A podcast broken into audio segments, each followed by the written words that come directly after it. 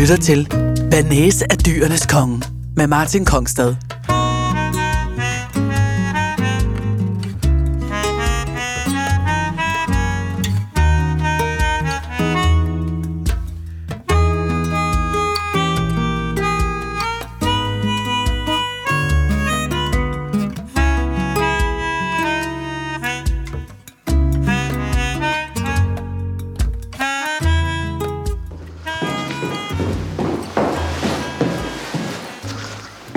Velkommen til anden del af Ud og slendre med en mesterkok i skikkelse af Christian Polisi.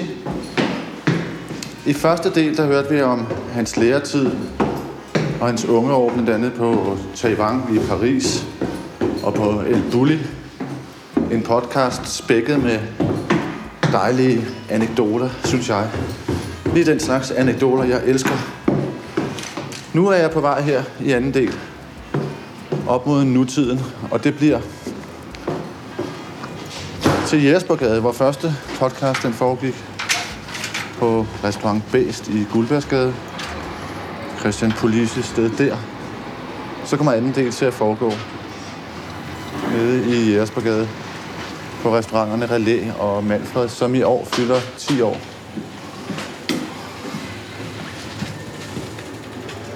Og det er der, jeg er på vej ned nu. Nu låser jeg min cykel op. Og imens jeg cykler ned til Jespergade, så kunne vi jo lige høre noget, som jeg skrev for fem år siden. Da jeg skulle spise på netop Manfreds og skrev en indledning, der handlede om kvarteret rundt om Jespergade. Og hvis øh, verdensklasse lige vil læse den op, mens jeg tager cyklen her, så passer det nok med, at han er færdig, når jeg kommer derned.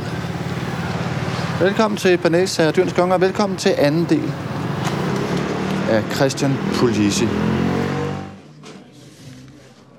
Der var intet lækkert over Jægersborggade kvarteret dengang for 30 år siden, da Onde Åge og jeg lå og husede om kap i Husumgade 43. Jeg ved ikke, hvorfor det var så jævla koldt dengang. Fox lytter. Og når solen endelig skinnede, var det med at komme væk. For Nørrebroparken, det eneste grønne i området, var stor og flad og fuld af kokasse store hundelorte og kanyler.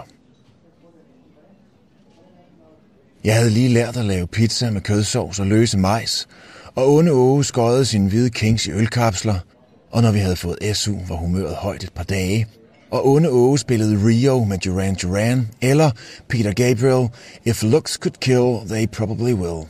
Og den grammatik irriterede mig hver gang. Ungdomshuset på Jagtvej 69 var stedet, man gik ud om aftenen. Men pigerne havde hjemmeklippet hændehår og gik i store mumitrollede hvide kædedragter og rasede mod banker og USA og alt og alle til højre for anarkisterne. Maden i fælleskøkkenet var mikromakro og notorisk usaltet, men en dag havde en af gutterne lavet et raid på Irmas hylder, og den Bordeaux Cru Bourgeois, han solgte mig for en 20 kroner seddel, grundlagde min interesse for vin. Nede på Husumgade var der mænd med hentehår, som trak cyklerne for at få tiden til at gå, og husmøder på vej efter hakket kalv og flæsk. Det var socialdemokratiske kernevælgere all over, men uden den folkelige gemytlighed, som prægede Vesterbro. Der var selvfølgelig Jægersborgade, og den gjorde man klogt i at holde sig fra. Pusherne havde langt hår dengang, og det skulle man ikke lade sig narre af. De slæbte sofaer og gamle lænestole ud på gaden, og vi hellere end gerne smække en dængse et par på skrinet. Gaden var berygtet for sit store koncentrat af rockere og hangarounds, og det var almindeligt kendt, at politiet holdt sig væk. En af grønjakkerne fra juniorafdelingen truede mig en aften med en pistol, og dem så man heller ikke så mange af dengang. At statsminister Poul Slytter fra det sorte kabinet en dag skulle få et eftermæle som pragmatisk og hederlig, var umuligt at forudsige. At Nørrebroparken vil få en top-tunet kunstgræs-fodboldbane og summe af søde, velstimulerede børn var slet ikke realistisk. Men at Jægersborggade vil blive Københavns hippeste gade, var fuldkommen utænkeligt. Det passer jo lige med, at øh, Klaas han kunne læse teksten op. Jeg er lige drejet rundt om hjørnet til Jespergade og kører ned. Nu, nu læser jeg navnene på alle skiltene på højre side op. Udtryk, det er en butik med grafisk arbejde, kan jeg se. En butik der hedder Bærebarn. Altså, forskellige måder, man kan bære sit barn på. Ladyfingers, det er en smykkebutik. Tante Tot, det er strikke. Design The 1612 er noget café. Så er der handcrafted Danish headwear, altså huer og kasketter, den sidste dråbe, en spiritushandel. Scooterfrøen, en, et antikvariat. Så er der Bente Halsteins butik, som også er ud med smykker. Så er der ro chokolade, det er håndlavet chokolade. Løs Market kommer længere hen, som er mere biodynamiske grøntsager, der bliver solgt i løsvægt.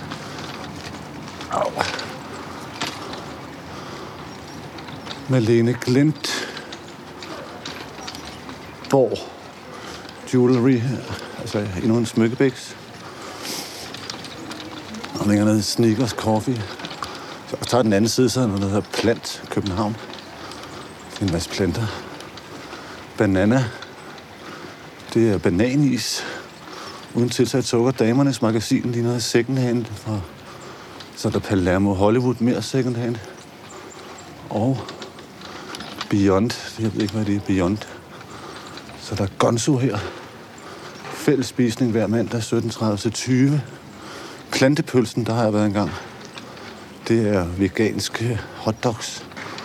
Og her ligger så relæ lige over for karamelleriet og Salon Jargon, den økologiske frisør. Keramiker inde Inge Vincents næste hjørne, og der Manfreds. Christian Vand, altså nu står vi ude på Jespergade. Hvordan var der her, da du rykkede ind? Og det var lang tid, er det siden 11 år siden, eller Øh, vi har 10 års jubilæum til august på Relæ, På Relæ. og Manfreds havde det her i februar. Ja, okay. Og lige haft det, faktisk. Øh, ja, og jeg kan lige prøve at vise dig det herovre, som synes jeg er lidt sjovt. Øh, hvis, øh, da, da vi gik og, og drømte om, eller håbede på, at der skulle ske noget herovre, så øh, var jeg i tale med Andesforeningen om, omkring øh, lokalet derovre, hvor Relæ ligger.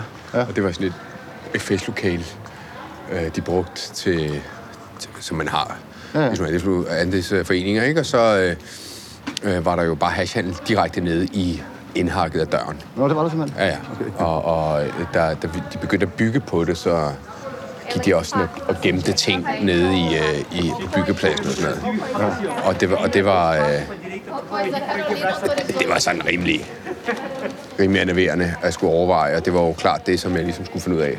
Tør jeg, tør jeg ikke, agtigt? Ja, fordi, prøv lige at, sige, hvordan gaden var, da du flyttede ind. Gaden var jo død. Der var et par, øh, der var kommet i gang før os. Coffee Collective helt nede i den anden ende. Øh, jeg tror, der var en skomager nede over i den her ende. Øh, men her i det her indhak, så var frisøren her på det der hjørne. Øh, hvor Manfreds er i dag, var der en lille takeaway-forretning. Øh, det var selskabslokale over, det stod bare tomt. Og derover øh, modsat det, stod det også bare tomt. Ikke? Okay. Så, øh, så der var jo typisk... Øh, øh, ja, to-tre gutter ude for en øh, øh, lokale derovre. Øh, Da vi flyttede ind, var der en øh, sofa, en lædersofa, Ja. der var sådan lidt skåret op og i stykker, og sådan en lille, øh, lille skål til, nogle, til en hund.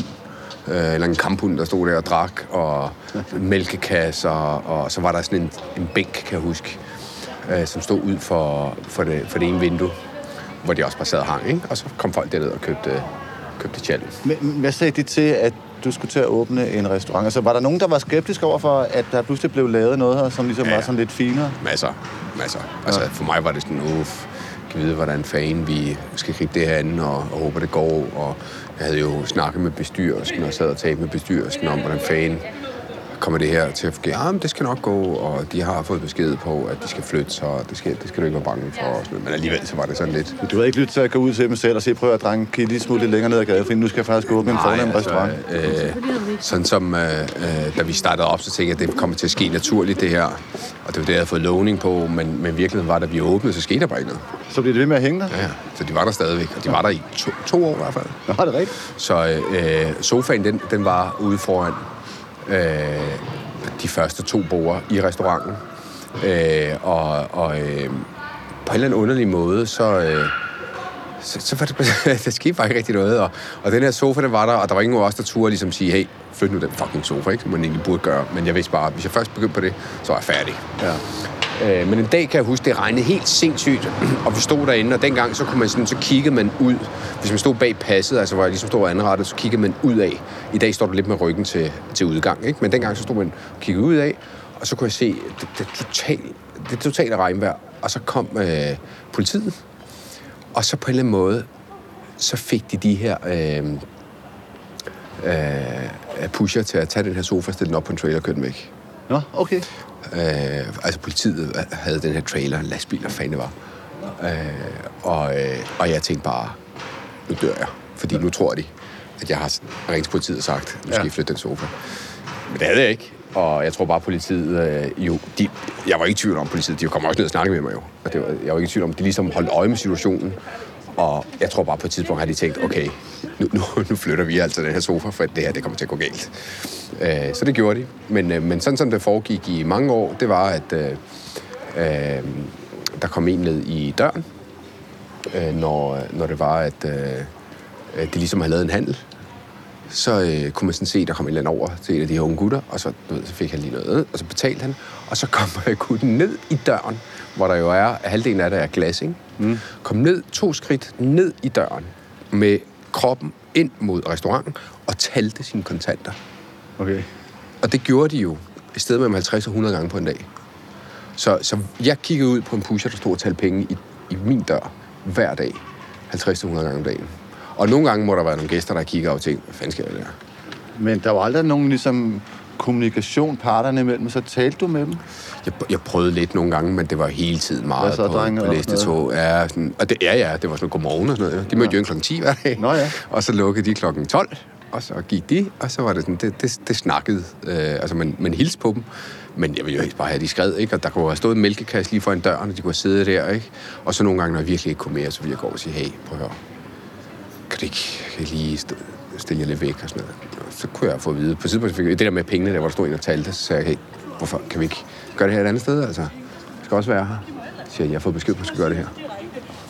Okay. Og det, det jeg vil vise dig herovre, det er, det var, uh, Vi er lige gået over på den anden side over ved, over ved mand, mand. det, det er den her. Det ligner skudhul. Der er skudhul her på, i, øh, i, øh, i Manfreds vindue, og det var jo... Da jeg gik og ventede på byggeriet skulle ske derovre, ikke, så gik jeg og fabler, om jeg skulle en restaurant på Jægersborgade.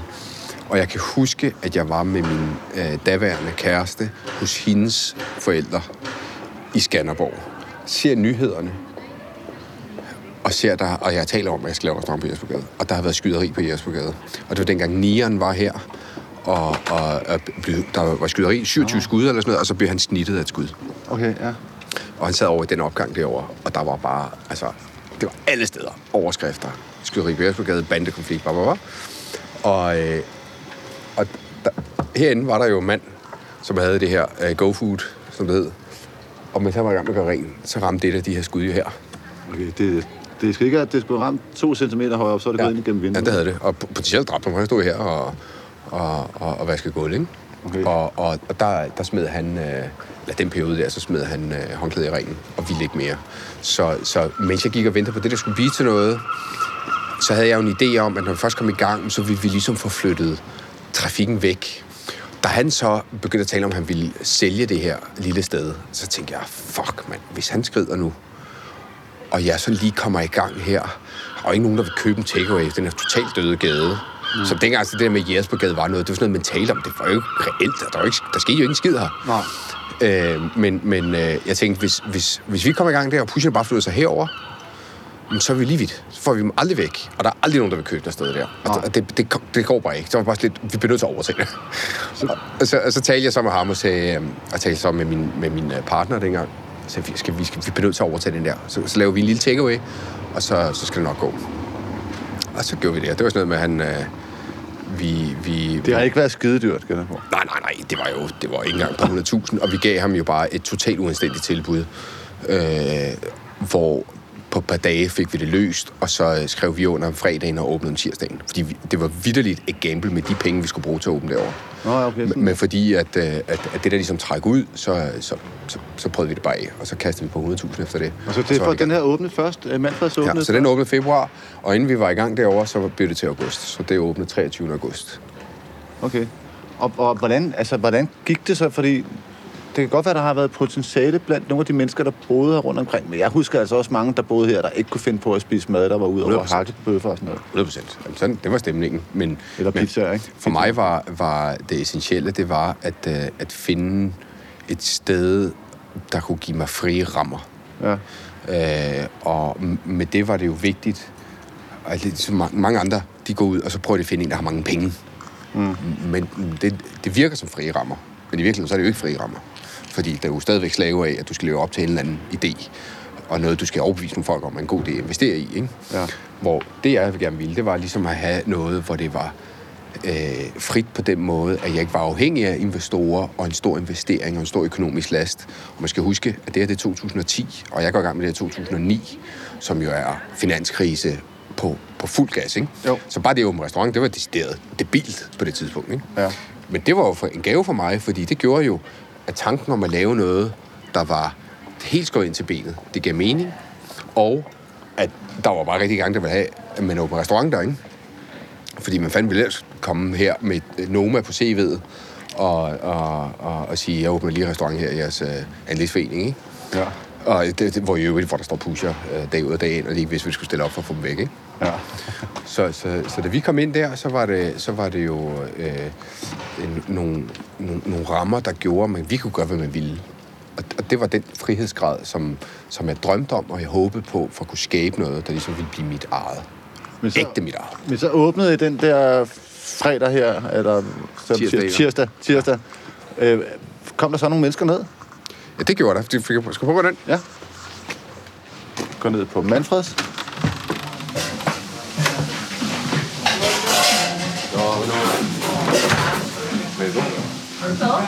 Øh, når, når man kommer ned her, så kan man se, at nu er i, i 11, så udvidede vi restauranten en del mere. Her var der et, øh, en væg, ikke? så det eneste, vi havde, det var jo de her, hvad har vi her, 40-50 kvadratmeter eller sådan noget, hvor vi havde øh, øh takeaway-forretningen. Dernede var der en skrank, og så var køkkenet om bag i. Men det, vi åbnede op her, det havde jo været en, en, en takeaway i noget tid. Og, og konceptet var meget simpelt. Det en dagens ret, og så en vegetarisk dagens ret. Og så er det. Og det gjorde vi øh, til 85 kroner for en dagens ret, 75 kroner for en vegetarisk. Okay. Og øh, øh, vi startede op, og du ved, altså, de første par dage var det så småt, men altså de første par dage vidste vi ikke engang, hvordan man tændte for komfuret. Ikke? Altså, vi startede virkelig bare op fra scratch, og det var bare mig og Kim øh, Rossen, som var øh, min partner på det tidspunkt, som ligesom var tjener, og så prøvede vi ligesom at få det til at fungere. Ikke? Øh, men, men det begyndte hurtigt at få, få, øh, få lidt fart. Det blev hurtigt til, at øh, vi kunne se, at vi skulle have sat nogle flere borger ind. På det tidspunkt var der kun sådan to borger, og han lavede mest takeaway dengang. Ikke? Øh, vi, vi fortsatte med at lave takeaway til folk i kvarteret, men, men, men, øh, men stille nogle borger op, så det blev sådan lidt mere restaurantagtigt. Og måden, vi lavede det på, var jo sådan, altså, det kunne simpelthen ikke have været mere håndholdt. Der var et køleskab derovre øh, med vin i, øh, og en proptrækker, der hang i en snor, og så skulle man op selv og hente sin vin og åbne den, og selv sørge for det. Der var bestik derovre, så var der en pladespiller, vi havde musik på, så man sådan kunne, kunne skifte plader på, som man, man ville. Og så var der måske plads til 18-20 gæster her og sådan noget, ikke? Og så havde vi, du kan se de her borde, det er de samme borde, der er.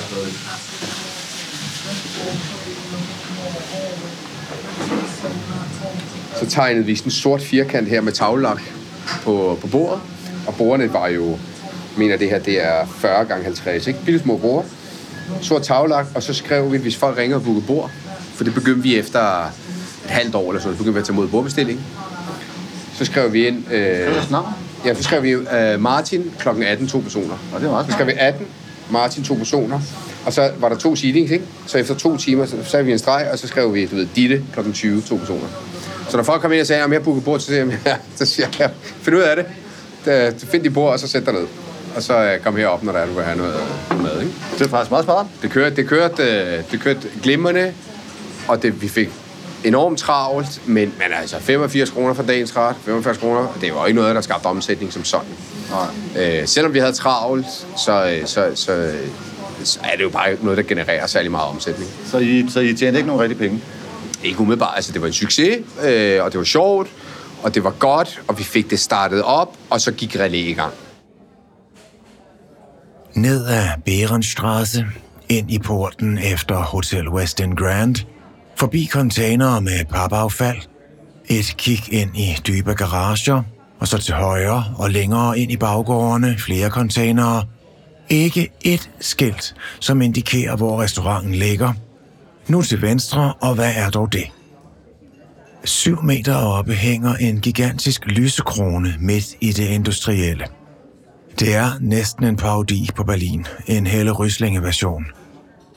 Jeg ville ikke blive synderligt overrasket over at passere en fed harlekinklædt olding på stylter. En lille dør under ståltrappen, et skilt, cookies cream, en ringeklokke. Trappen ligner ganske almindeligt lagerbaghus.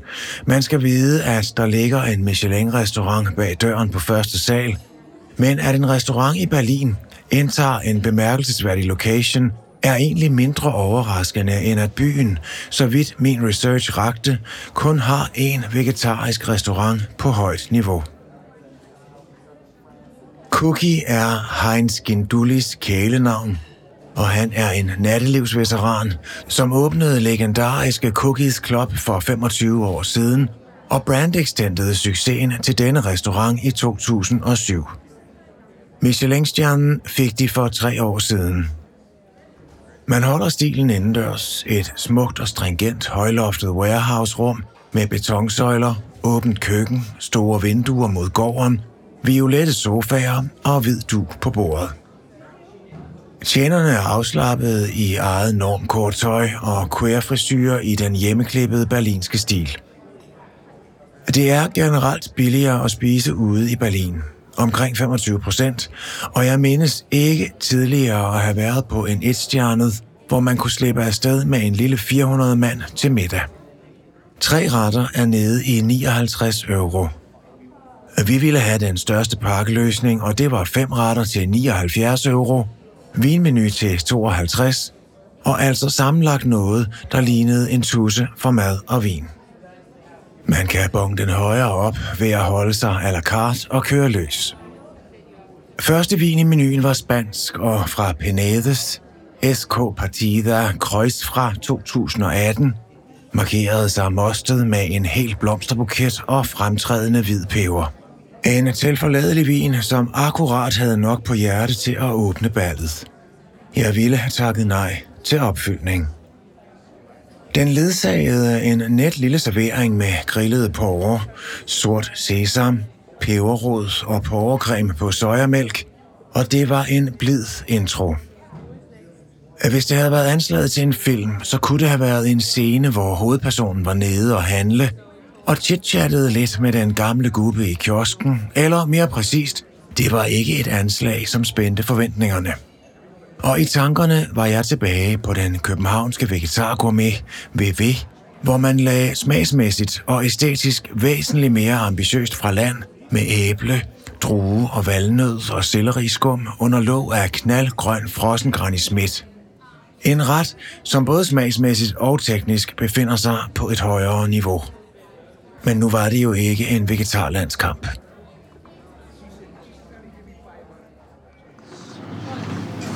Christian, din nummertid, var det efter El Bulli? Det vil jeg gætte på, det var.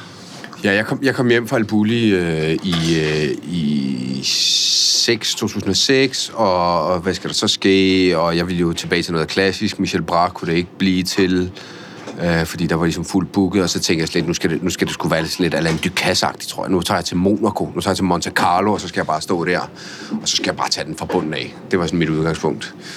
Og så kendte jeg en, der var tjener på Noma, der hed David, øh, og han sagde til René, om ham, øh, min øh, kammerat Christian, der, han kom hjem fra Albuli, og, og, og de skulle bruge en souschef derude. Øh, Og der har de haft åbent i en fire år. Ja, det er fire år der. Ja. Og... Øh, Nå, okay, men han ville, han ville lige snakke med mig. Så han fik mit nummer, og så ringede han til mig, og om vi kunne, vi kunne tale sammen. Jeg snakkede med ham, og så fik jeg tilbudt jobbet som, som souschef der. Det var sådan på det tidspunkt, øh, hvor René ligesom, ligesom lidt vokset ud af rollen som den, den, den almindelige køkkenchef til at være den, den store kanonagtige, ikke? Til, til hvor, hvor man ikke er nødvendigvis så meget daglig drift hele tiden, men ligesom skulle bruge en til at varetage den opgave. Øhm, og, så, og så havde jeg nogle samtaler med ham, og, og så stod jeg sådan lidt der og tænkte, okay, jeg kan, jeg kan, tage, jeg kan tage derned, hvor jeg er ikke to potter pis værd, ikke? Altså, hvor du bare skal starte med at hakke skalotløg. Rigtig fint. Og når du så kan det, så kan du begynde at tale med nogen. Og så er det ved, om fem år, så kan det være, at jeg når et eller andet sted hen, hvor det begynder at blive spændende. Mm. Eller også så kan jeg starte på det her mærkelige sted her, med en person, som jeg havde haft nogle samtaler med, som tydeligvis brændt igennem. Skulle du, det, Men det var det var meget... helt tydeligt. Ja, okay. Det var helt tydeligt, at der, der, Hvordan, øh, h- hvordan mærker du det? der var et eller andet i hans energi fra dengang, hvor, hvor man sådan kunne mærke, at han, at han så øh, besluttet på at ville noget med det her. Og, og jeg, jeg synes, der var et tydeligt klarsyn i det her med det nordiske, at fokusere på det, fokusere på de lokale råvarer. Jeg synes, det var vildt interessant. Og da jeg var på Libulli, så øh, øh, var 50 Best måske på sit andet eller tredje år, eller sådan noget, men det var sådan, i hvert fald det år, hvor man virkelig begyndte at tale meget om det. Øh, og hvor Bulli så vandt, og var nummer et. Og på den her liste, så var der en restaurant fra København på 33. pladsen, som var Noma. Og folk spurgte mig, hvad fanden er det? Hvad er det der Noma-sted? Og jeg havde været der at spise, men, men sådan, jeg, jeg havde ikke rigtig noget tæt forhold til det. Altså, jeg kunne ikke rigtig beskrive, hvorfor fanden de var øh, blandt verdens bedste, eller det var bare sådan, det var meget interessant, fordi de kørte jo meget noget med de her rejer, og dengang var det jo meget sådan, så var der jo grønlandsk moskusokse og sådan noget. Det var lidt mere ekstremt nordisk, altså sådan rent geografisk, end det var. Ja, ja, du ved, det hele skulle være noget fra Færøerne og noget fra Island, og bare, bare. Øh, og, og du ved, jeg, jeg fik, på den ene side, så tænker jeg, at jeg var ikke klar til at skulle gå og være souschef, og skulle gå og være lederagtig. Men, men, men jeg følte sgu egentlig også, at hvis jeg, hvis jeg spillede min kort rigtigt, så ville jeg blive sat i en situation, der ville være 10 gange mere udfordrende for mig. Hvor jeg skulle sluge nogle kameler, hvor der var mange ting, jeg ikke ville kunne. Men hold kæft, hvor ville jeg kunne lære noget af det, ikke? Mm. Hvor dernede at være... Øh, B-skåber, skulle jeg til at sige. Altså bare stå der og, og hakke, hakke Altså, altså, altså, var du taget til Monaco, tænker du på? Ja, så har det bare været så, så langsom en læringskurve. Og skal arbejde sig op fra kælderen ikke? Her så bliver jeg bare kastet ind i vælten, finde ud af det, ikke? Og, og det tændte mig sgu. Jeg, jeg tænkte bare, jeg tager chancen, så må jeg sgu fejle, hvis jeg, hvis jeg fejler. Og så startede jeg der, og, og gjorde det med den iver, som jeg, øh, jeg har øh, grebet alle nye projekter an, og sagt, nu skal jeg kraftede med lige vise jer alle sammen. Hvad er det for nogle retter, der var på øh, kortet, da du, da du begyndte der? Det var sådan noget øh, øh, rå rejer med fløde og, og øh, en dildolie, og der var jomfruhummer, der var stegt på en sten med østers emulsion, og det der tang, der var drysset ud over. Der var muskusokse med rødbeder, havesyre, marv og Men hvordan, hvordan var din rolle, da du så startede som, øh, som souschef? Skulle du eksekvere øh, René Redzepi's tanker, eller kunne du selv byde ind med noget øh, kreativt? Nej, altså min, min var mere øh, praktisk, øh, pragmatisk. Ikke? Dengang, da, øh, da jeg startede, var Torsten Vilgaard øh, en del af det, så var han væk kommet tilbage igen. Matt Orlando havde jo min øh, souschefstilling før, så, så jeg overtog ligesom hans stilling, og så kom han jo tilbage år efter, øh, før han så røg ud på en masse, ikke? Og, og lavede det. Øh, Så min var mere sådan, øh, jeg skulle ligesom manage, jeg skulle ligesom være leder, jeg skulle ligesom få styr på ting og køre passet og sørge for, kvaliteten var i orden. Og, og så var jeg med i processerne med at øh, øh, prøve nye retter og sådan noget, men, men jeg følte ikke rigtigt, jeg havde vildt meget at byde på der. Og, og om det var, fordi jeg var sådan lidt lidt umoden selv i, hvordan jeg ligesom skulle få mine idéer frem, eller om jeg var lidt intimideret af René lige på det punkt, eller, eller også, at han bare fyldte så meget, så der bare kom så meget, som, som man bare var der til at eksekvere. Thorsten, han var så lidt mere kræger. altså, han var også lidt mere rodehoved. Altså, jeg var lidt mere ham, der ligesom skulle få tingene til at ske. Øh, og ikke fordi jeg egentlig er særlig meget mindre rodehoved, men, men dengang var min rolle bare meget tydelig baseret på, at jeg følte, at jeg havde et ansvar for, at det her, det her, det skulle bare flyde hele tiden. Og jeg havde tjek på alting hele tiden. Og jeg havde styr på alle. Og jeg havde øh, en, en god forbindelse med personalet, og jeg løftede personalet, og jeg følte, at personalet var bag mig hele tiden. Ikke? Så det var sådan, det var ligesom det, jeg kørte, øh, det show, jeg kørte, øh, hvor øh, retterne, dem skulle jeg nok sørge for at lykkes, og hele var, som de skulle være, og totalt i orden. Ikke? Ja, var du der, da... Øh, jeg kan huske, at jeg var ude og spise i 2008 øh, foråret, tror jeg for første gang, og der kan jeg huske, altså en ret, der blev sig ind, det var den øh, knivmusling, som var lavet i sådan et persillerør, ja, ja. grønt rør. Ja, ja, og den, med, med, med peberrod, og, ja, dem, har, du, dem du, jeg den rigtig, rigtig, rigtig mange af, de der ruller. Ja. ja. Det var nemlig, altså det var en, da jeg smagte den første gang, ja. så jeg bare, det her, du, det er noget helt andet, ja. altså, end det, jeg har smagt før. Ja, det, det der var øh, fedt ved lige præcis den ret, det var... Det, kan, kan du ikke lige prøve at rise retten op? Det kan være, så man tog, øh, man tog øh, kammuslinger, og så øh, øh, rå, så åbnede man dem ligesom op og hæv, hæv, øh, hæv dem ligesom ud af deres skal, og øh, der, der har de sådan lidt sådan nogle... Øh, altså de har sådan den, den, lange pind, kan man sige, som er ligesom det, det møreste stykke, og så er der masser af sidder udenom det. Det skal man, man skal alt det andet fra. Kniv, ligesom, knivmusling, ikke? Ja. ja, fordi du, ja sorry, ja, knivmuslinger. Øh, så den lange pind skal man ligesom fri for, for resten. Og så havde man en, øh, en gelé, der var lavet på persille, som man, man øh, satte i sådan nogle bakker, så den var sådan helt flad. Øh, så skar man dem ud i øh, hvad, 10, 12, nej, 10 cm. Så lagde man knivmuslingen ned der, og så rullede du den ligesom rundt, så du havde den pakket ind i det her grønne rør. Det kom man på en tallerken, og så på tallerkenen kom der øh, lidt salt oven på røret, så kom der øh, peberrød sne, som var sådan noget, vi lavede på pakkojet dengang, øh, som var peberrød og kernemælk, øh, meget sådan spicy, helt vildt frisk. Og så var der en sauce ved siden af, som var en muslingesauce. Som er kold? Ja, helt iskold med, med lidt persilleolie ikke? Og den hældte man på. Så når du spiste, så fik du det her iskolde, friske, skarpe, spicy peberrød. Du fik øh, den her bløde, øh, havagtige musling, og så øh, borget af den her sauce, som virkelig var meget havkoldagtig. Ja. Genial ret. Ja. Og, og øh, øh, den blev meget modellen, som jeg byggede relæ efter. Okay, sure. Fordi den synes jeg havde alt det, jeg, jeg ønskede mig. Som var en, øh, en tænkt ret. Altså man havde, man havde brugt hovedet til at sætte nogle ting sammen. Øh, smagsmæssigt, temperatur, konsistens, alle de her ting var meget tænkte, men, men ikke noget, du, du som modtager skulle tænke dig skide meget til. Altså, det er, en, det er en umiddelbar god oplevelse, men den kræver jo altså noget, noget, noget tanke at nå derhen, ikke? Øh, men eksekveringen af det var enormt simpel, og det var kun et par komponenter, der virkelig gjorde det. Og det var det, der tændte mig. Og det var det, jeg ville på relæ.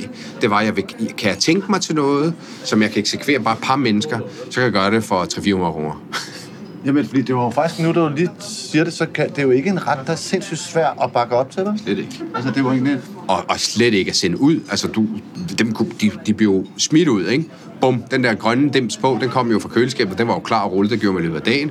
På en kold tallerken, sne på afsted, og så hældte tjenerne på. Altså, det tog ikke 30 sekunder at, la- at få sådan en ret til at, til at gå fra, Det var virkelig... fra køleskabet til, til bordet, ikke? Så er man virkelig færdig noget rigtigt, ikke? Det er det, og det, det kunne jeg godt lide, og det var lidt det, jeg ville øh, øh, gå efter her. De få komponenter, det, den, den store tanke, eller de- den store indsats lagt i tanken, mere end eksekveringen. Fordi hvis man skulle sammenligne det med en anden ret, der kunne være på, mere eller mindre på samme tid, som var det, jeg beskrev tidligere, med helt fint skovne grøntsager, der ligger stablet rundt om et lille pocheret æg. Som hvis du ikke, altså hvis du ikke har talentet, hvis du ikke har evnerne, og hvis du ikke har tiden til at stable de her grøntsager, så ligner det lort. Altså, den her øh, knivmusling rulle, det, næsten altså, du, nej, altså, du skal virkelig gøre noget sindssygt for, for at det kunne René dengang til at godt være uenig i, hvor, hvor meget det betyder, om den lå den ene eller den anden vej. Men det gjorde ikke nogen forskel, vel? Hvor, hvorimod det andet der, det ville jo falde sammen, Ja. hvis, hvis det ikke var perfekt. Og det ville jeg ikke ud i. Fordi det vidste jeg, det ville kræve mandskab. Og jeg ville noget, som var skåret ind til benet. Og det var det tiden, den, øh, den, den bad om i 2009-10. Det skulle være noget, der var puff, immediate, og hvor hovedet var, var, var det, der bragte det frem. Ikke?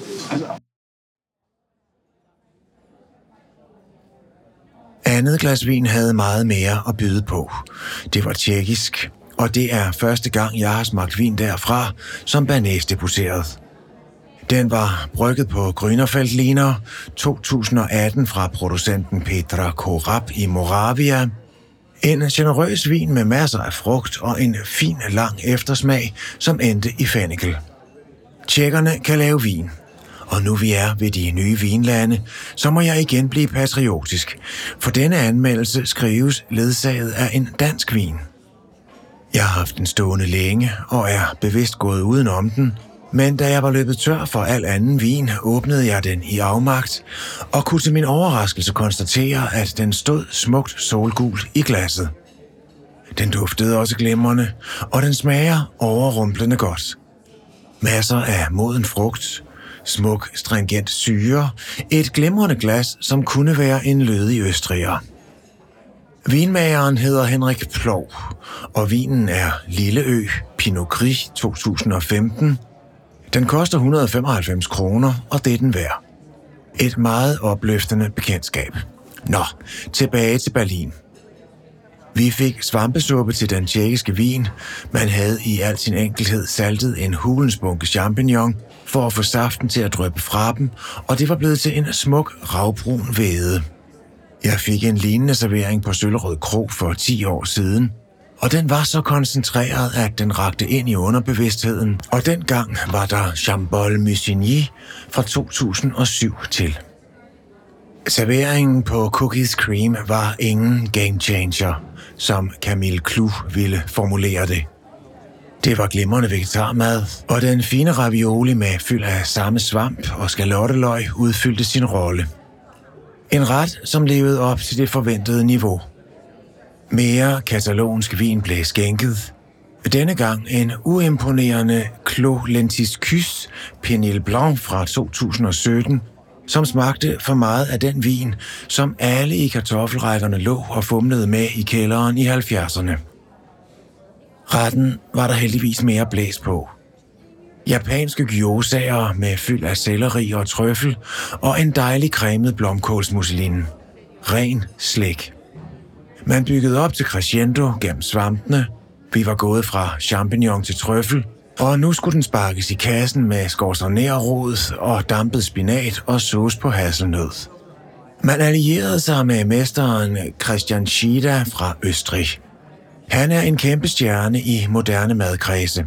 Noma har ham med i deres morgenchant, og jeg gik fuldstændig på røven over Himmel auf Erde, hans rosé på den oversette drue Cabernet Franc, da jeg fik den serveret til Hermes Dinner Party for et par år siden. Cookies Cream serverede en rød på samme drue, kapitel 1, og det var klart den svageste vin, jeg har smagt fra mesterens hånd. Ikke det store at skrive hjem om, som Claus Borger vi har formuleret det. En kras og tyndbenet fætter. Altså,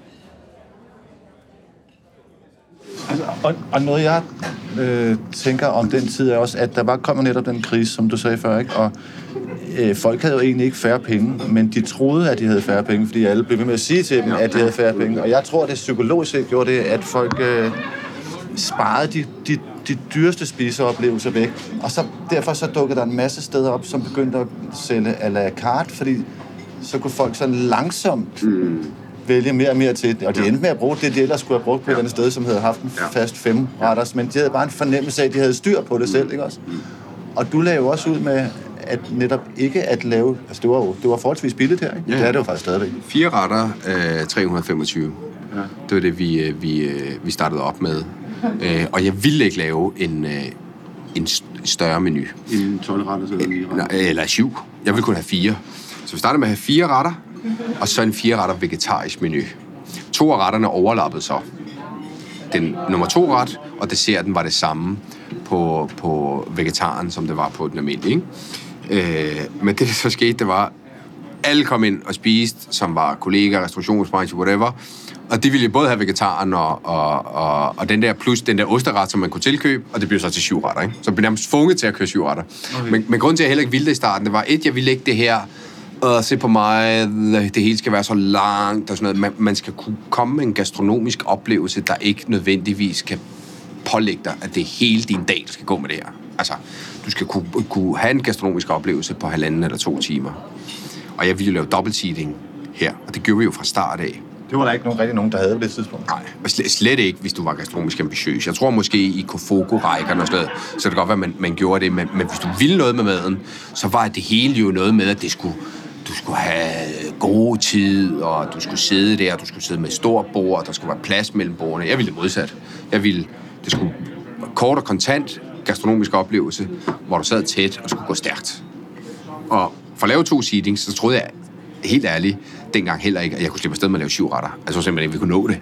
Så jeg vil hellere, jeg vil hellere have to seatings, og have to borgere, der fik fire retter, og fik en, en, en god gastronomisk oplevelse, end den der lange, man skal sidde der hele aftenen. Den anden dynamik, den anden måde at, at, at gribe det an på, og, og for mig er der noget med det, det der tempo og, og energien, som var, som var vigtig, og som jeg virkelig ville, ville ud med, øh, da, da vi startede, ikke? Det er sjovt, fordi det er netop det, jeg lagde mærke til. Der, jeg har kun spist der en gang rigtigt. Øh, og der lagde jeg faktisk mærke til, at der var et andet pace her. Der var, der var et andet beat her, som jeg ikke kunne kende fra, fra andre Michelin-stjerne-restauranter særligt. Altså, fordi der ligesom var en, et, et storby-beat, der rakte ud over byen her på en eller anden måde. Ikke? Ja. Altså, så det var lykkedes, så. Ja, og det, altså, øh, hvis, man, øh, hvis man spiste på El Bulli dengang, så var det det samme. El Bulli, en af, af, af tingene, man, jeg lærte, ikke da jeg øh, arbejdede der, der var det jo bare stressende, fordi man bare havde pisse travlt med alle de her underlige retter, man skulle afsted med. Øh, men, men når man spiste der, det var, der var en helt tydelig fornemmelse af, at det var El Bulli, der spiste dig, og ikke den anden vej rundt. Mm. Altså, det kørte bare. Så fik du en eller anden sojapind, som man ikke kunne vide, hvordan fanden. Du fik den knap nok forklaret, og du skulle bare spise den. Du skulle bare gå sådan der. Så kom der en eller anden sky med, og man, man, man, man var bare som om, man var i ringhjørner, så var der bare en, der bare stod og slog ind i hovedet med alle mulige underlige indtryk, ikke? Og det var måden, man greb det an på. Og det synes jeg var vildt fascinerende. Og, og som jeg adopterede i min egen lille verden, hvor det var en anden måde, men hvor det stadig også der tager styring. Og det mener jeg stadigvæk den dag i dag, at hvis du vil drive restaurant, og du vil give folk en god oplevelse, så er det dig, der skal tage styring. Du skal ikke lade det være op til gæsten. At gæsten altid har ret, og gæsten skal gøre det er det sidste, man skal, man skal lade det blive til. Så har du ikke styring. Men hvordan så, da du så åbnede her, var, øh, altså, hvor meget var du bevidst om, at du skulle bruge din, øh, dit Noma øh, efternavn, skulle jeg til at sige, for at, øh, for at få folk trukket ned i biksen? Altså, det, det kom ret meget af sig selv. Øh, jeg, jeg brugte mere energi på det modsatte. Altså, jeg, var, jeg, jeg, jeg, jeg, jeg bruger tit øh, øh meningen, at jeg, jeg ligesom var lidt ligesom en teenager, øh, som, som øh, hvis, hvis største frygt er at ligne sine forældre, ikke?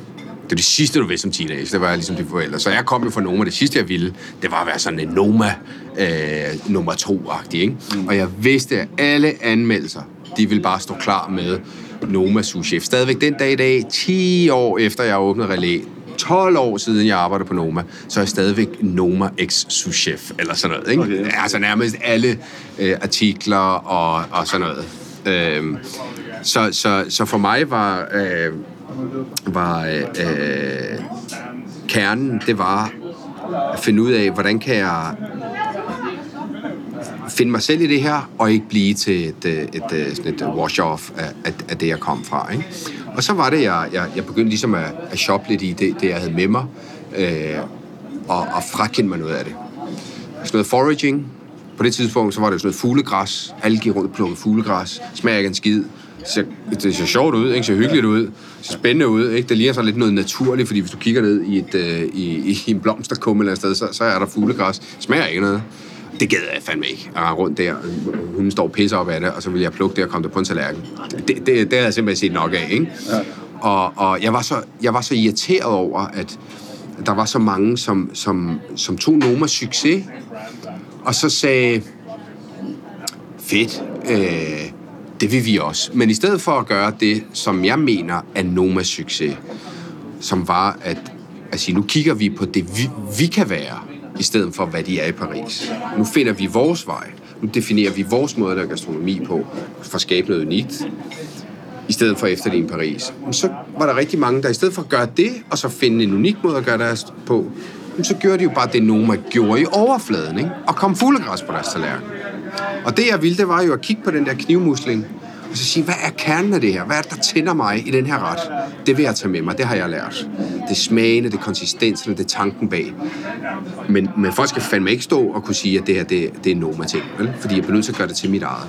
Og så droppede jeg sådan noget med at plukke vilde ting, og der var sådan en, øh, øh, en særlig måde, hvor man lavede sådan en swoosh, som vi brugte vildt meget dengang. øh, puré der, Ja, hvor man lægger puré, og så trækker man det sådan hen, ikke? Og så har den sådan en lille hale der, det så vildt smart ud, og så lige pludselig var det bare alle steder, ikke? Det var lidt ligesom før, så var der jo også chiffonflasker, var jo lige pludselig noget, der kom fra et bulje, og så var det alle steder. Og sådan, chiffonflasken kan jo godt være et del af dit repertoire, men du må ikke lade det være det, der definerer dig. Fordi så bliver du bare... Altså, hvor er du henne i det her, ikke? Og jeg, jeg kom jo også fra det her med, at nu skulle det hele være nordic. Jeg er jo ikke nordic. Altså, jeg er født i Italien af en norsk mor. Jeg har arbejdet i Spanien, jeg har arbejdet i Frankrig. Jeg bor i Danmark, og jeg laver min egen restaurant. At, at definere noget geografisk, kan jo på ingen måde give mening for mig. Altså, jeg vil finde ud af noget, der kommer indfra. Hvad er min person i det her? Hvordan kan jeg få det frem i det mad, jeg laver? Mm. Så er der nogle ting, som giver mening for mig, og så er der andre ting, der ikke giver mening for mig. Hvorfor fanden skal jeg begrænse mig til ikke at bruge olivenolie og citroner, når, når det er fuldstændig oplagt med makrel og med rejer og med, med, med... Altså, noget af det kan jeg bruge, og noget af det har jeg med mig. Og, og det, det var sådan det, der var definitionen på det, vi lavede her. Jeg tænkte også sådan, hvis, hvis Alain Passar, han, øh, han kommer kari på en eller anden øh, blomkål, så vil det jo ikke sige, at det, han laver, det ikke er fransk. Det, det er Nej, indisk, nej. vel? Det er fordi, det er Alain Passar. Han kan gøre, hvad fanden han vil, ikke? Ja. Så hvorfor skal jeg lade mig definere af, og ikke uden sammenligning, men, men for at sige, hvorfor fanden skal jeg sidde og, og fedte rundt med et eller andet dogme, som nogle andre har tænkt? Mm. Det er ikke mig. Det er ikke en, en bevægelse, som jeg følte, jeg var en del af, og, og som, som, øh, som reflekterede det, som, som jeg følte var, var mit ophav, ikke? En retorisk grundregel er, at man skal gemme den tungeste og mest vidtrækkende pointe, eller oversat til komik, den vildeste joke skal komme til sidst. For ellers vil alle andre blegne i lyset af den.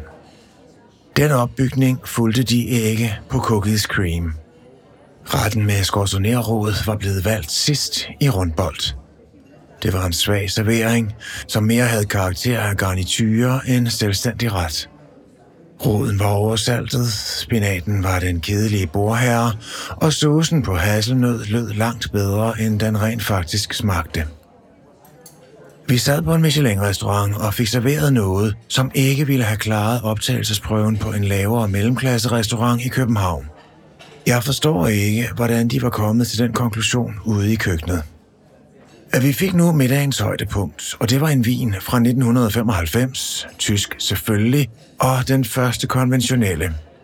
Tørnitscher Rich Riesling Spätlese fra Hermann Ludes i Mosel.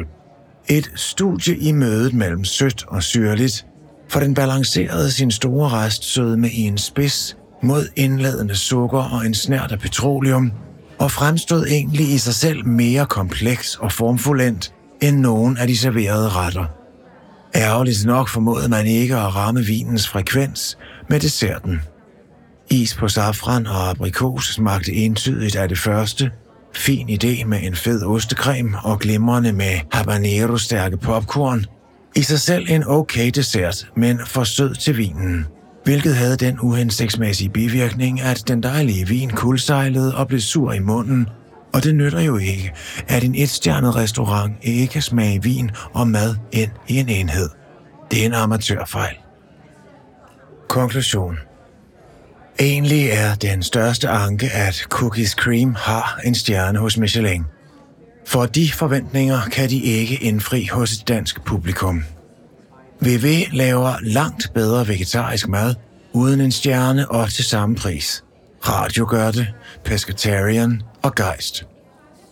Forventningerne spænder ben for et udmærket og ikke videre ambitiøst køkken. Der var fine ting, hister her, men man faldt grusomt igennem på hovedret og dessert. Man sidder dejligt på cookies cream, og jeg kunne sagtens finde på at komme tilbage, for dyrt det er det ikke. Men næste gang bliver det uden forventning. Cookies Cream får et hårdt tilkæmpet 8-tal. Men der må have været en tid op til, at du skulle åbne, hvor du ligesom, fordi så stod du ligesom, der kom du fra, du havde været souschef på et sted, hvor René Redzepi havde lagt dagsordenen. Mm. Og så skulle du nu pludselig øh, definere dig selv, ikke også? Mm. Der må have været en, øh, der må have været en overgangsfase, hvor du skulle finde ud af, hvem fanden du egentlig var, når du lavede mad selv. Ja. Fordi du kun havde lavet andre Ja. Men, men, øh, men den overgangsfase, den eksisterede ikke. Den får du ikke lov til at have. Altså, når, da, da jeg åbnede op her, så vidste jeg jo, at når, når, jeg- når jeg sådan skulle interviewe, så hvad er dit køkken, og hvad er det, du vil, så siger, det ved jeg sgu da ikke. Hvor skal jeg vide det fra? Altså, jeg har nogle idéer. Jeg har, jeg har, ligesom, du har en drøm, men en idé er nytteløs, hvis du ikke kan få den forfulgt og få den du ved, barberet ind til at blive til noget, der bliver realitet. Så de idéer, jeg gik og bryggede på, mens Manfred så kom i gang, ikke? og så gik vi med at stå og stege nogle gulerødder, og hvordan skal man gøre det, og noget med, med at bruge nogle råvarer, og noget jeg kendte, og noget jeg ligesom begyndte at interessere mig for, så, så var jeg jo bare i gang med at definere det jo. Så det første halve til hele år her var jo, var jo et forsøg på at finde ud af, hvor vi skulle hen med tingene. Mm. Men, men jeg var jo heldig at gøre det i en tid, hvor jeg blev naturligt begrænset af de omstændigheder, jeg åbnede under. Et, øh, finanskris. Så øh, det skal ikke i hvert fald ikke være dyrt. Det skal i hvert fald, i hvert fald ikke være dyrt. Okay, det skal ikke være dyrt. Hvad så? Øh, jamen, så må vi jo så må vi jo skulle fokusere på grøntsager, ikke? skal ikke have for mange mand i køkkenet heller. Skal ikke have for mange mand i køkkenet, så, så knivmuslingeretten, den, den, den, den, den kunne jeg måske godt lave. Jeg kommer ikke til at lave den samme ret, jeg er jo ikke idiot. Men, men hvad er den model, der virker der? Du ved, første ret her, det var jo makrel med en blomkålspuré, og så sådan en øh, citronpuré og nogle rå skiver blomkål. Det var den, det var den, Det var den allerførste forret, der var på der. Jeg husker alle retterne fra den første menu. ja, så lad os høre de andre også. Så var det, øh, øh, det, det, det var så på, på omnivå, altså den, kød, den kødbærende ret, ikke? Øh, kom den på, så var anden retten, det var gulerødder, som var stegt øh, sådan helt hårdt fra rå på panden, så det blev sådan lidt branket øh, udenpå, med en sauce på øh, øh, søl, som er den her islandske rødlige, sådan tobaksagtige tang. Synes, det gav noget umami, det gav noget interessant i forhold til sødmen fra gulerødderne.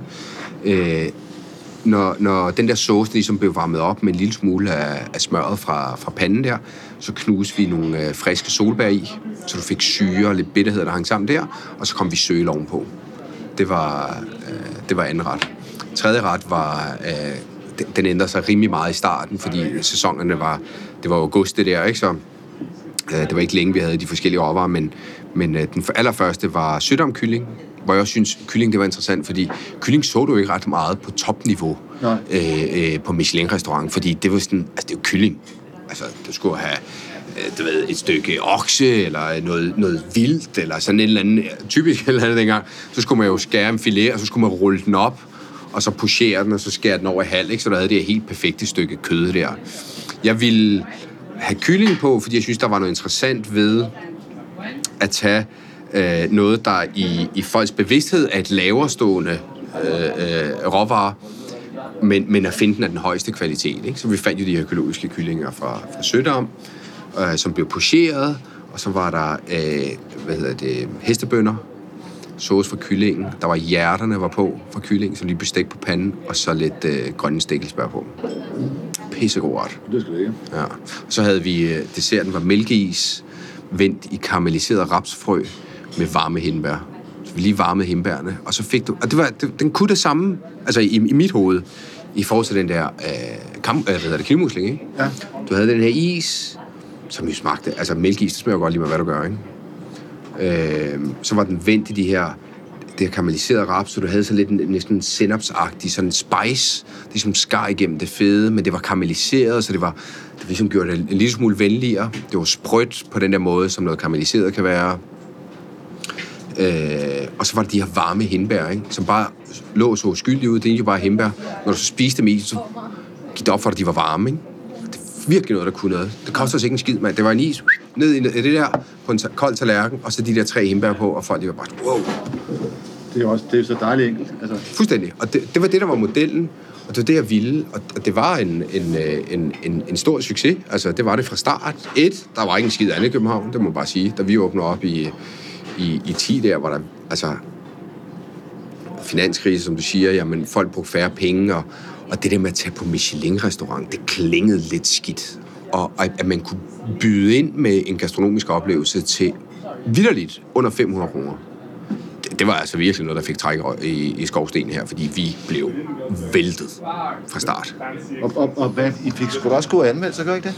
Vi fik sådan lidt lunkne anmeldelser, vil jeg sige. Nå. Ikke, ikke, Hvad sagde du til det? Det kan jeg forestille mig, at du ikke blev særlig glad jeg for. hissede mig op, jo. Jeg hissede mig op. Jeg langede ud efter alt og alle, og jeg blev virkelig sur. Jeg blev virkelig sur på Søren Frank og Svend Rasmussen dengang, fordi de gav sådan lidt, og jeg synes, de opførte sig dårligt, da de var her. Og jeg, sådan, jeg, jeg hissede mig op. Og så, så skrev de en anmeldelse med masse faktuelle fejl, og jeg altså, jeg skrev langt svar, både til redaktøren i Berlingeren, øh, og hvad hedder det, til, som kommentar på, på AOK, om alt det, de, alt det, de gjorde forkert, og hvordan...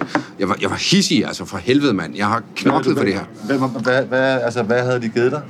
Men det var det, der var fedt, fordi de gav mig jo 5 ud af 6. Okay. Fordi, Du var sur, at du ikke havde fået 6 ud af 6. nej, jeg var sur over tonen. Ja, okay. Fordi den, den, jeg, jeg, følte, jeg følte, de gav mig 5 ud af 6, fordi de kunne ikke slippe afsted med mindre. Men, men de, de, de prøvede sådan lidt, mm, og, øh, og det går, så billigt er det heller ikke, og mm, det, det der. Men hvis du ikke, altså, hvis du ikke kan kende forskel på finnik eller blegselleri, mm. så skal du med ikke gå. Og, og kom, så skal du ikke komme her og fortælle mig, hvordan jeg skal gøre tingene. det er okay. helt sikkert. Og det, var- det var ligesom med den øh, på. Og, og jeg følte jo, at jeg havde frihedsgarn til at gøre, hvad fanden jeg ville. Fordi hvis det her det brændte sammen, jamen altså, så brændte det jo sammen. Altså Mm. for mig var det jo vigtigt, at min person kunne bo i det her.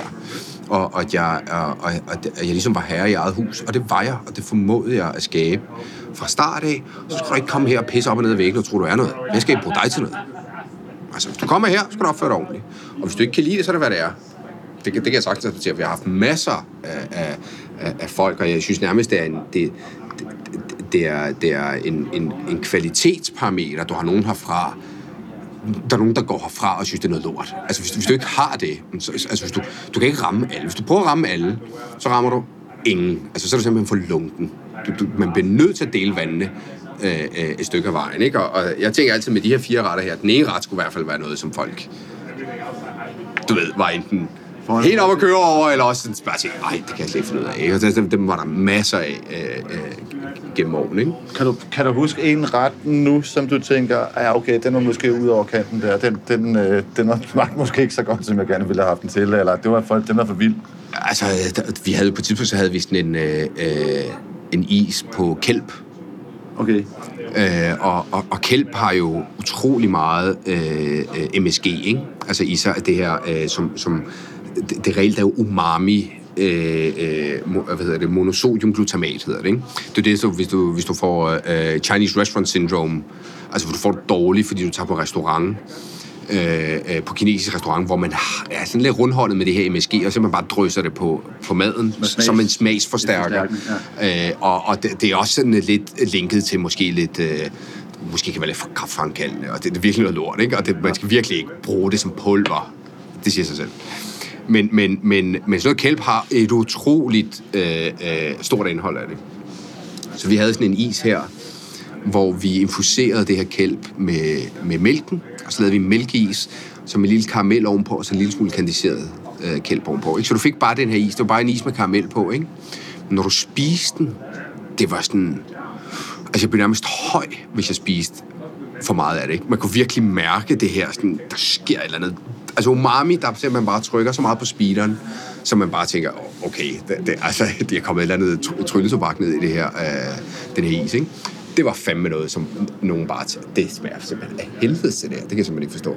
Jeg synes, at det var altså afhængighedsskabende. Så, fordi du lige fik, det havde lige det der element, at du lige fik sødme, du fik karamel på, det så skyldigt ud, du fik karamellen på, så du, du kunne... Mælk, karamel, is, du, du, du er okay, ikke? Du, du får en dessert, det er helt, det er helt uskyldigt. Og så vokser der ligesom et eller andet frem i munden, hvor jeg bare tænker, wow, det er vildt det her. Så begyndte jeg at forstå, at jeg lidt ligesom, da jeg så Ferran sidde der og spise sin mad, så var det det, det hele det handlede om. Spiste du så, så din egen mad? Ikke sådan siddende på restauranten, Nej, nej. men øh, hele tiden spise retterne, smage retterne, teste retterne. Og nogle gange, hvis, hvis, øh, hvis, øh, hvis, hvis der er noget mad, jeg ikke kan lide at få serveret, så tænker jeg mig, hvad, hvad, er det, hvad er det ved det her? Hvad, hvad er det, der skal ske her? Jeg var ude at spise på en restaurant et sted, hvor, hvor jeg sådan fik ret og sagde, der er så mange komponenter. Hvad er det, du vil fortælle? Hvad er det, hvad er det, der skal ske her? Fordi hvis du tænker tilbage på knivmuslingen, og peberrodsne, Og jeg kan huske det her tydeligt, ikke? En ret, som jeg så for altså 13 år siden, ikke? Det, det, det står helt tydeligt for mig, så fordi fortællingen er klar. Ja. Og der sker nogle ting ind i munden, som du kan omsætte til en oplevelse. Ja, det er rigtigt. Nogle gange så får du nogle retter, som har 10-12 forskellige komponenter, hvor jeg i løbet af en time ikke, ikke kan gengive det. Altså, jeg skal nærmest skrive notater for at huske det. Mm. Men, men, men retterne, som jeg lavede her i starten på relæ, de gik jo på, at de skulle fortælle mig noget. Og når jeg satte, øh, om det så var de varme hindbær med mælk og raps i munden, så skulle, skulle der ske et eller andet der, som jeg virkelig synes var værd at sådan videregive. Ikke? Det der, det skal du smage. Kælpen, det er det samme. Ikke? Og det er sådan, hvad er det for en oplevelse? Hvad er det, der sker? Ja. Øh, og det er ikke, fordi det behøver at være ekstremt for at være der, fordi det kan også bare være, at du lige, du lige har kyllingen, og du ved, såsen, det mangler lige lidt mere reduceret hvidvin, og så lidt mere smør, fordi du får syren, du kan mærke det her, det giver dig noget, og i forhold til kyllingen, så, oh, hvor smagen det ligesom kommer fra. Altså, det er de her ting, som er helt nede i, i detaljen, men som skal være åbenlyst, når du spiser det. Måske kan du ikke afkode det, men ligesom du kan gå ind og høre et stykke musik, eller du kan se en film og tænke, shit, det var en fed film. Du kan måske ikke lige analysere det, men, men du har forstået, at det var en fed film. Det, mm, det, fordi, det, fordi det har rørt dig, Ja, ikke? ja, ja. Og det det, det samme mad kan have, både på teknisk niveau, men også på et, på et, øh, på, på alle mulige andre niveauer. Ikke? Men lige med det der, og især med relæ her i starten, der ligesom gik i gang med at gå på opdagelse, hvad jeg synes, øh, øh, øh, sådan retten skulle kunne helt teknisk, så var det det, der var fokus. Ikke? Det enkle og, og fortælling i det. Hvor meget tænkte du over, at du en dag øh, måske fik nogle folk fra Michelin ned? Det tænker jeg, det tænker jeg aldrig over. Jeg troede, vi var totalt det spillet af pladen på det der.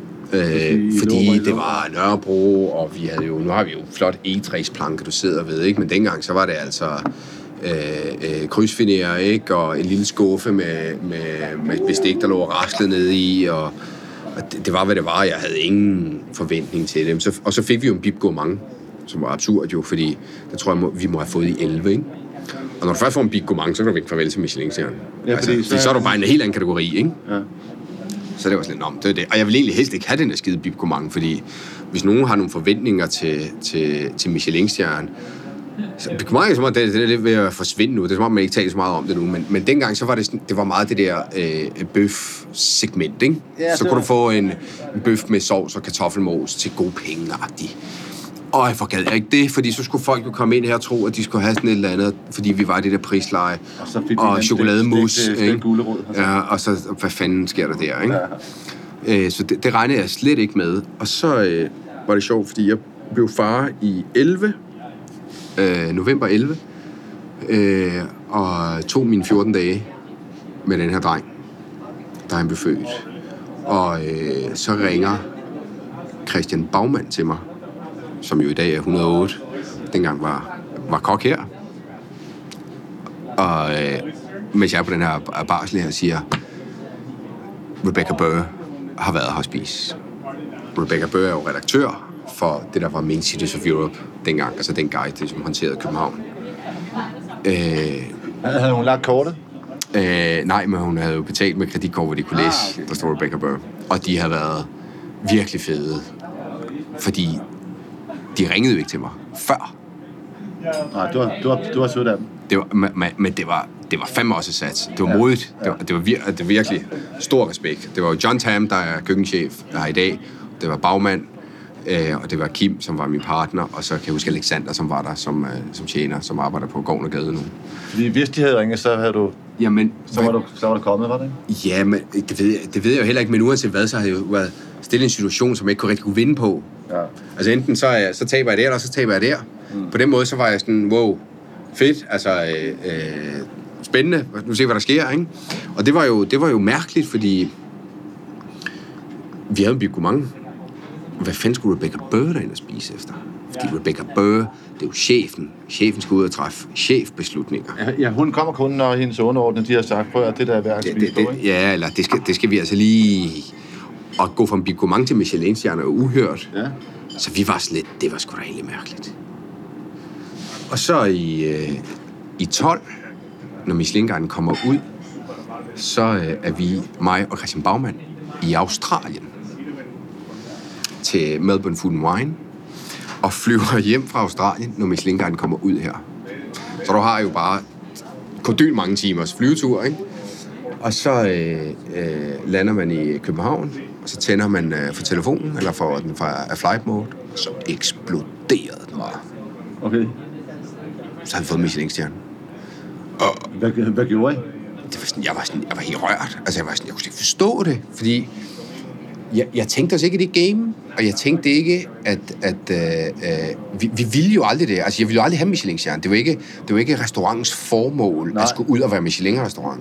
Og jeg følte, at vi havde gjort så meget for at starte, ikke på nul, som alle de andre, men på nærmest minus to, ikke? Altså, skuffer med bestik i bordet, toiletter lignede lort, høj musik, 10 cm mellem bordene, Nørrebro pusher ude foran døren. Det, altså, vi rendte rundt, folk, øh, tjenerne havde læderforstykker og deres øh, egen skjorter på. Det hele var bare en stor køre af ting, som du bare vil sige, det er ikke det, Michelin-guiden vil have.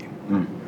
Så fordi vi følte, og jeg følte personligt, at vi startede på minus to, så følte jeg, at det var en kæmpe anerkendelse af maden, som vi lavede. Og det rørte mig. Øh, Relé øh, køres i dag af John Tam, som er køkkenchef, som var der fra day one. Han har været her i snart 10 år. Fuldstændig uhørt i den her verden. Han var med sammen med mig til at definere. Han var med til at komme den første makrel på den tallerken derovre. Øh, og har bygget det sammen med mig. Og gør det i dag på en måde, hvor jeg prøver at sørge for, at der er plads til hans person og hans personlighed i det. Og vi holder os inden for de rammer, som, som jeg har defineret sammen med ham. Så, så det har jo været en, en, øh, en proces, som har været i gang i nu tre år plus, hvor jeg ligesom besluttede mig for, at jeg, jeg, skal, ikke, jeg, skal, ikke, jeg skal ikke bare gå og lade som om, jeg er her hele tiden, og, og, og, og agere flaskehals. Og, og jeg kunne bare mærke, at jeg var ligesom også lidt videre, altså i min egen udvikling for, hvad jeg synes er spændende med mad. Så jeg havde sådan et, øh, øh, et øjeblik, som jeg, jeg, jeg altid refererer til, hvor, hvor vi ligesom stod her, og jeg havde, jeg havde været stresset, og jeg havde så mange ting i gang. Vi havde etableret egen gård, og vi havde, altså, det er fire restauranter, det er masse personale, det er familie, det er børn, det er alt muligt lort. Og så stod jeg her øh, og skulle lave sådan en, en ret med løg. Ikke? Og så var der sådan et løg, som måske skulle dampes, måske skulle grilles, så prøvede vi at grille det, og så prøvede vi lige at grille det, så prøvede vi lige at dampe det, og så prøvede jeg lige, og så skar jeg lige på en særlig måde, så anrettede jeg på den her særlige måde, så så ret tjekket ud. Så satte jeg nogle folk i gang med at prøve at anrette, de kunne slet ikke finde ud af at gøre det, som jeg gjorde det. Åh, kom nu for helvede, du ved, gør sådan der, sådan der, kan du ikke se? Og jeg, du ved, jeg havde et ønske om, at de skulle, de skulle kunne finde ud af det, og, og i den sidste ende, så var det her, altså vi snakker om fucking grillet løg, ikke? Som skulle på en tallerken. Og jeg stod bare frem og tilbage til sidst, var jeg bare sådan, om fuck det her. Altså, hvad bruger jeg min energi på? At stå det her med det her fucking løg, ikke? som jeg i virkeligheden bare synes skulle være grillet og måske skåret over og stillet på en tallerken. Ikke? Så skal jeg gå og finde ud af at opfinde en eller anden ny måde, jeg kan skære det her på, fordi der er en eller anden forventning om, at når man kommer herind og sætter sig, så skal det her løg ikke bare være dampet og grillet, det skal også være skåret på en eller anden sjov og spændende og ny måde. Ikke? Det der med at skulle gøre noget kreativt, ikke fordi der er noget, du vil løse, men fordi der er en eller anden anerkendelse bag det, eller fordi der er en eller anden forventning om, at det er det, du skal gøre, det kunne jeg simpelthen ikke forene mig med. Og jeg havde det sådan lidt, det gider ikke det her. Jeg gider det ikke mere. Jeg gider ikke at stå og fedtspille med et løg en hel dag. Der er større ting i livet. Og, og råvaren og gastronomien, det lever i mig, og det betyder enormt meget for mig. Men den del af det, hvor man skal gå og, og, og, og, og være en fedtemikkel der med, med, med de der ting. Det kunne bare mærke, jeg tror, jeg tror sgu ikke, jeg skal det mere, altså. Så, så jeg havde lige en periode, hvor jeg var totalt i krise. Hvem er jeg? Hvad gør jeg? Hvad gør jeg nu? Når jeg har brugt så mange år på ja. at skulle være her. Hvad, fanden, hvad, hvad skal jeg stille op med det her? Og, og, øh, Det, det har så været for en tre år siden, cirka, eller hvad? Kan jeg næsten det var, det var ja, sidst i 16, tror jeg, i starten af 17. Øhm, og der, øh, der var jeg sådan lidt... Øh, så måtte jeg jo tale med John, og altså... Hvad vil du? Altså, hvad har du tænkt dig? Vil du blive her? Altså, hvad, hvad, hvad? Og vi kom så lidt frem til, at øh, det lå rigtig i mig at gå dybere i råvaren. I, I det, der ligger bag. Det ligger bæredygtigheden, det ligger økologien, det ligger forståelsen for øh, glæden ved, ved, ved at spise gastronomisk på andre måder. Mm. End lige nødvendigvis lige med det der løg på den måde. Og jeg tænkte, hvis jeg nu kan stille mig et sted hen, hvor jeg føler, at jeg har mere mening med det, jeg gør, ved, ved at hive løget op, og så lægge det her, hvor jeg synes, at det er smukkest, og så må I andre fedt med det. Mm. Så tror jeg, jeg er der, hvor jeg gerne vil være. Og det er det, de sidste par år er gået på, ikke? hvor John han vil gerne stå og skære et løg hele dagen lang. Og det er fedt. Og, og finde ved, og dø, dø, dø. Og så kommer jeg ind her. Jeg har min, øh, og sådan, det kommer til at ske senere her i dag, ikke? Nu er personalemad ved at være slut. Jeg tager mit, øh, mit forstykke på, og jeg har min kokkejakke på. Og så går jeg rundt her. Jeg hilser på folk lidt. Jeg er med. Jeg er med til at anrette nogle ting. Og jeg er gået fra at vide, hvor mange gafler der er i skuffen, til hvor mange øh, øh, øh, stykker kørvel, der skal være på makrallen, til øh, hvor mange procent salt, der er, øh, kyllingen ligger i af saltlag, til at komme over til en eller anden, som er volontør her, og siger, hvordan er det, vi skal anrette den her? Og det har været en udfordring. Kæmpe udfordring. Men jeg har lært så meget af det. Altså øh, om ydmyghed og, og, og sådan...